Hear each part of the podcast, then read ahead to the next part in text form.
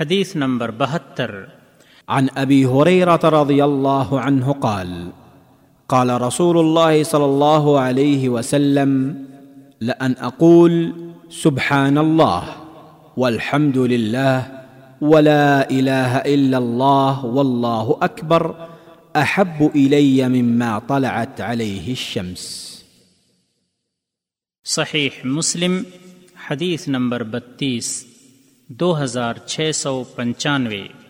چار کلموں کی فضیلت۔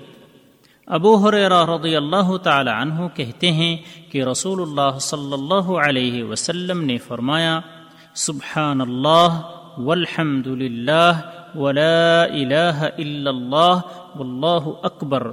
کہنا مجھے ہر اس چیز سے زیادہ عزیز ہے، جس پر سورج طلوع ہوتا ہے یعنی زمین کی ہر شے سے زیادہ۔ فوائد نمبر ایک، اللہ تعالی نے ان چار کلموں کو عظیم فضیلتوں کے ساتھ خاص کیا ہے، جو ان کی بلندی درجات کا پتہ دیتی ہیں۔ اور یہ مقام و درجہ ان کے علاوہ کلمات کو حاصل نہیں۔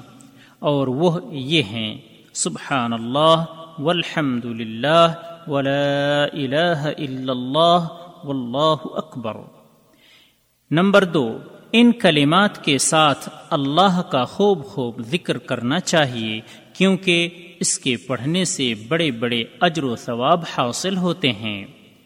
راوی کا تعارف ملاحظہ ہو حدیث نمبر تیرہ۔